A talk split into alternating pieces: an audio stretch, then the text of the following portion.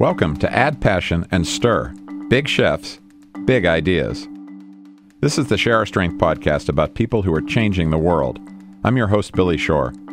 It's amazing when you realize how central food is to so many things that we care about.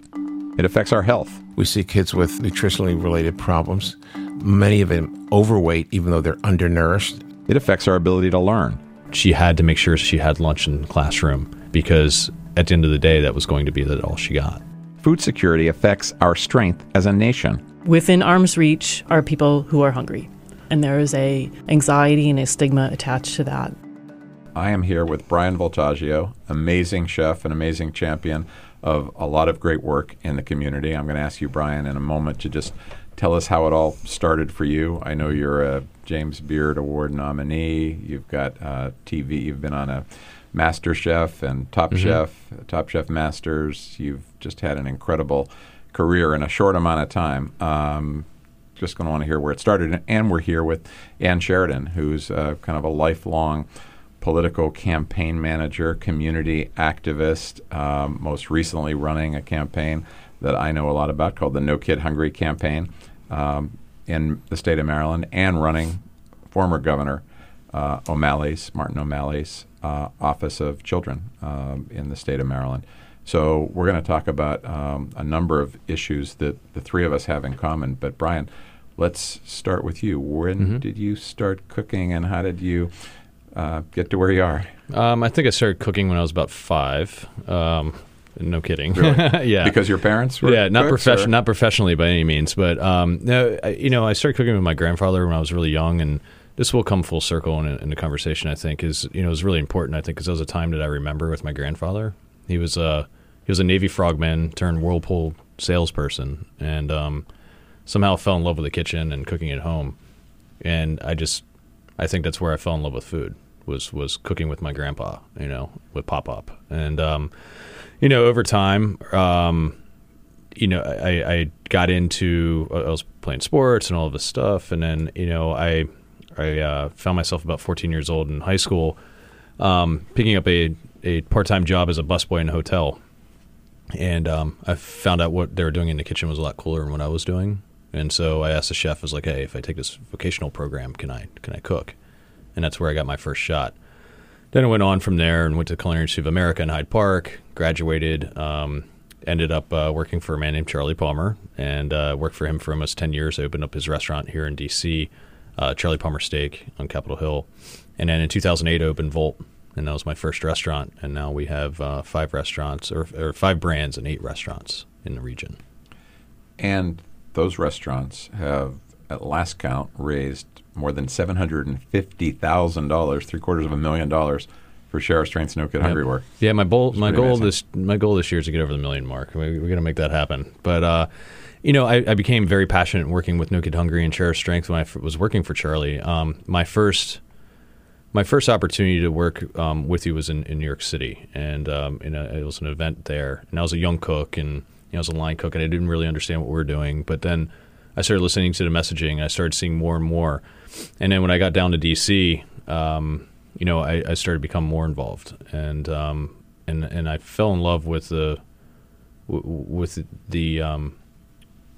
supporting this cause, because for a number of reasons. I mean, for me as a chef, I just can't even imagine there's children out there that are hungry, because I can feed people. That's what I do for a living. Well, let me go back and ask you something before I turn to Anne. You're working for Charlie Palmer. You're in the kitchen. How does that work when you're a young guy like yourself? Mm-hmm. You're on the line and you're doing stuff because you hope chef will notice you, or you've got some relationship with him. How does that work? You scratch and claw your way up. I'll never forget, though, when I was working for him. Well, when I first was trying to get a job there, I was a culinary student at Culinary Institute of America, and one of my instructors, I guess, maybe took a liking to me. Is like, I think you're going to be something in this career. Go down and talk to a few of these chefs in the city. It's my first time in New York. I mean, I had no idea what I was getting into, and I went down to this kitchen. I started to realize who Charlie Palmer was from afar, Food Arts Magazine, and all of these publications that are out there. But never really met the man, so I thought it was more of a unicorn.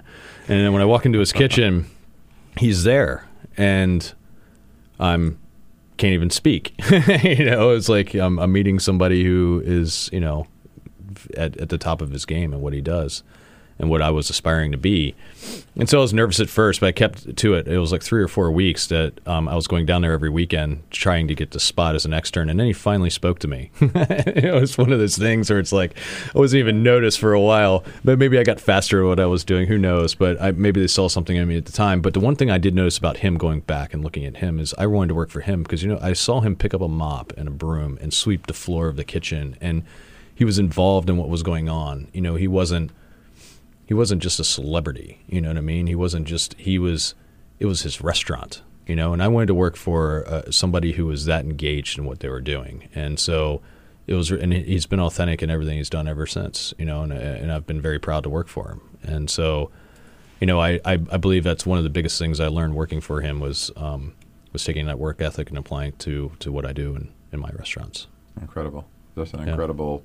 as I say, Diane, let me ask you how you think about this, because in our work in the nonprofit sector, I always think of our work as, you know, working with people who are not only vulnerable but often voiceless, and so to try to bring visibility to that work is hard. And one of the ways that we, I think, sometimes compensate for that is to really run what I think of as kind of a ground game, a field operation. You know, you're in the community, you're going door to door, you're organizing teachers, you're organizing activists. You've had a lot of experience with this in your campaign work. Just tell us a little bit about how you got started as a political person and how you ended up running the governor's office on children. So growing up, my parents always expected all of us kids, I am one of four, to have an opinion at the dinner table.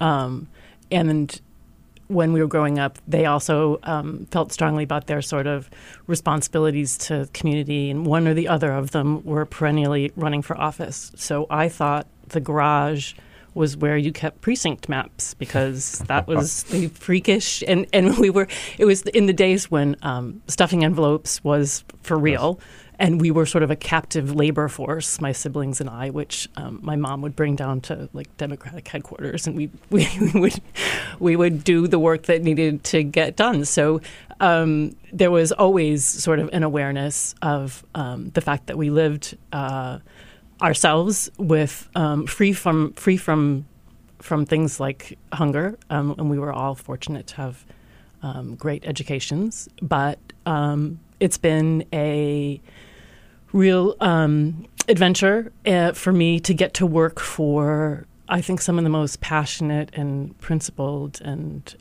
committed people. You, Billy, being one of them, Governor O'Malley, and folks before that.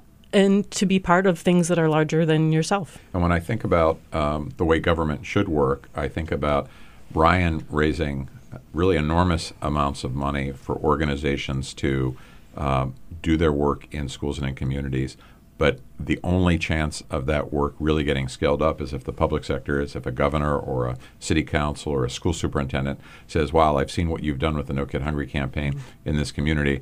We want to make it happen everywhere. Right. So it really does take those, whether it takes the driver or the gas or the car or the roadmap, or, you know, it does take all three. So it was really Bryan and our chef's community's commitment that made this possible. And I remember meeting him the first time, and you know, politics is an intense business and is known for people of a certain sort of passion and intensity, but I remember talking to him about our challenges and why we couldn't do this or that because we didn't have the resources. And he was absolutely just beside himself. Like, this can't be. Why is this? These kids deserve better than this, all of which we agreed with, of course.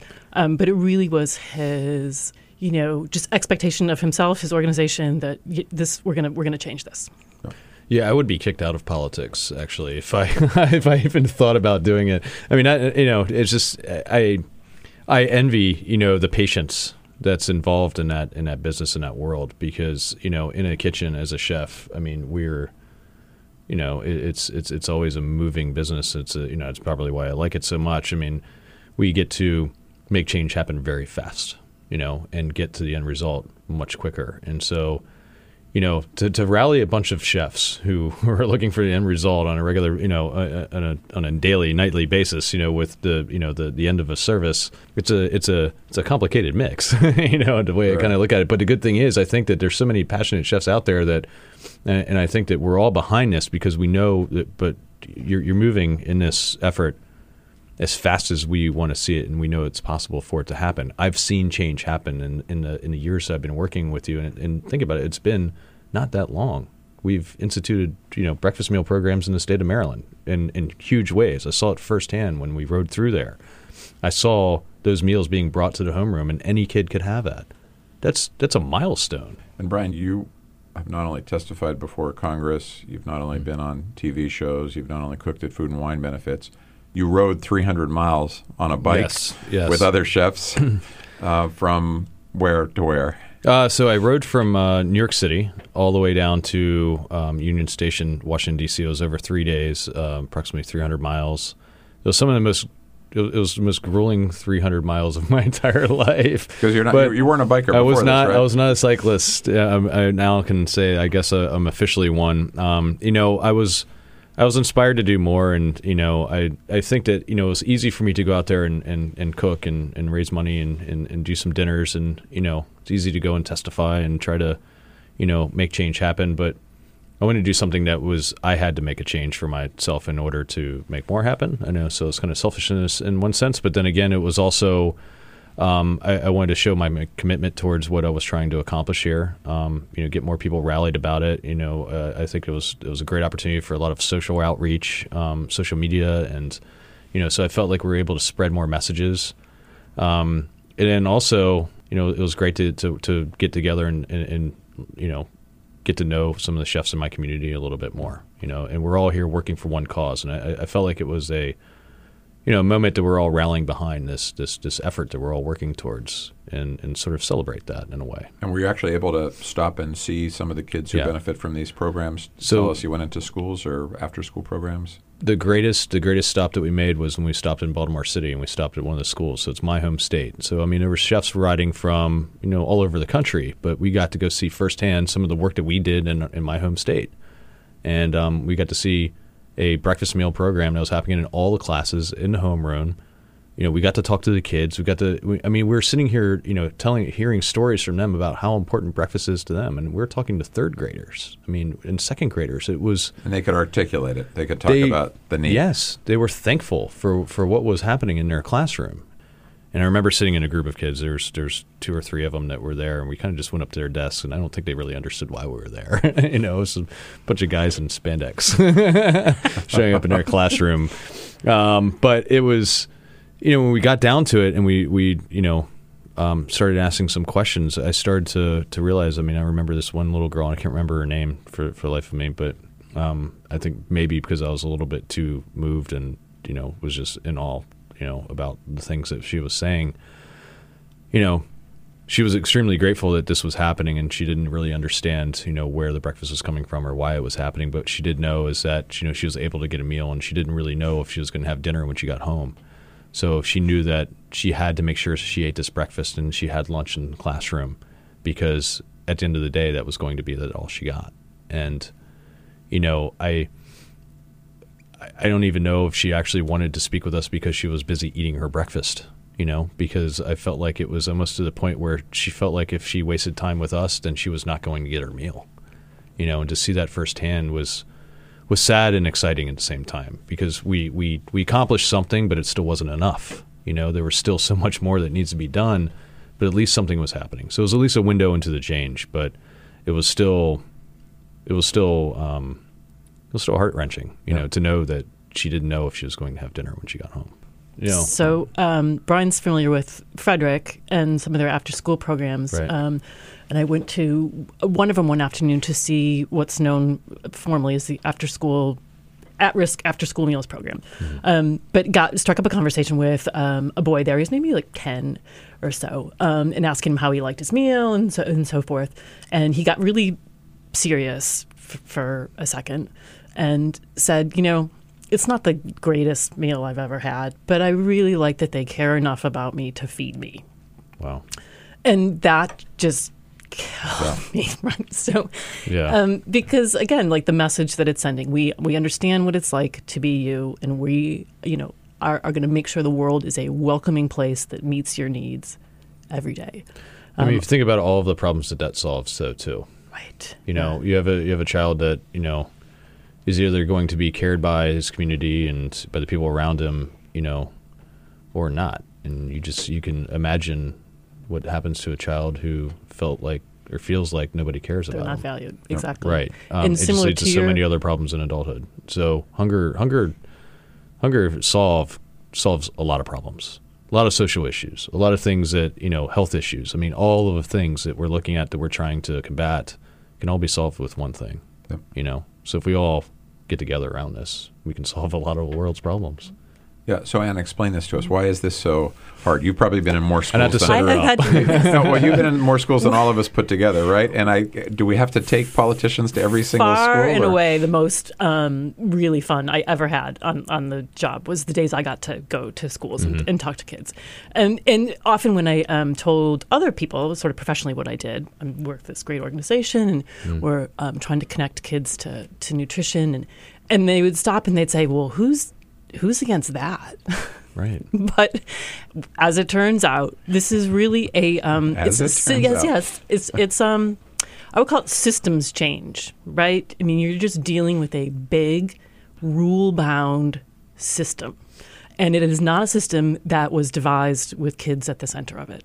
It's there for compliance reasons and accounting reasons and regulation reasons, and mm-hmm. you know, it really takes someone like Bryan and like you to talking about this to remind everyone that first of all, kids are hungry. They are dealing with this anxiety all the time, but that we do have the resources. We can change the system. Let's talk for a minute about the quality of the food, mm-hmm. because as a chef, it must make you sometimes a little nuts to walk into a classroom and see. I mean, mm-hmm. and it varies widely from town to town, state to state. Right. But you've probably seen some things where you're like, gosh, we can do better than that. And, yeah, and no. The health factors involved are so huge today. I know. I mean, we're at least getting in the right direction. We're providing nutrition of some sort. Okay. I mean, it's getting better. What it is ultimately can be better very quickly too. But, you know, the great thing is that what I do see is that there's, you know, on a broader scope, I think there's a generational change that's happening. I think there's a lot of people who are obviously more involved into, you know, where their food comes from. So these are the parents of the next generation, right, that right now. So I think that we're doing great, you know, made great strides with what we're doing and working with No Kid Hungry and Share Our Strength. But then also I think that there's going to be more demand even with this next generation coming up, that they're going to want more out of everyone. I think they're going to want more out of politics. I think they're going to want more out of their schools. I think we're all going to go in the right direction, because we've been talking about a lot of things for a long time. I mean, chefs are big advocates about, you know, hyper-local and all of those things. Well, what we did was we just went back to what it used to be. You know, before we had food coming right. from across the country, food used to be in your community, and that's where it came from. And we're going back to that. So it's great to see that all of that's going to happen. This will help impact that. This will help push this cause further, I think, faster than where it is right now. People who are listening, who are inspired by what the two of you are doing, and I think mm-hmm. that'll be a lot of people, what can they do? What they can do is, I mean, they can help educate their children in their own homes. I mean, I think that's really important. You know, whatever means you have to be able to put food on the table, if you have that opportunity, then do so, and do it with your children. Teach them the importance of nutrition. Have a family meal on a regular basis. Those are the things that, you know, when I was growing up, no matter what, I mean, my mother was a single mom for a long time, and you know, no matter what, 3 children had a meal at 5:30 every single day. We rallied around the table. That was our special time that we had together. And there's an important thing about sharing a meal and teaching kids, you know, how to cook. Anything to add? It's easy not to see this problem. It really is. And so part of what many conversations we've had with our kids is to realize within arm's reach are people who are hungry. And it's not always evident. And there is a anxiety and a stigma attached to that we need to reach out and overcome. Speaking up, I think, is really important, you know, because, you know, there might be somebody out there who's listening to this is hungry right now. And I think it's important for them to go out there and speak up and speak to, you know, what they need for their family, you know. And I think that it's really important we start you know, not only helping to share and spread this message, but then also listen to the people out there who really need this and try to help solve the problem with them too, you know.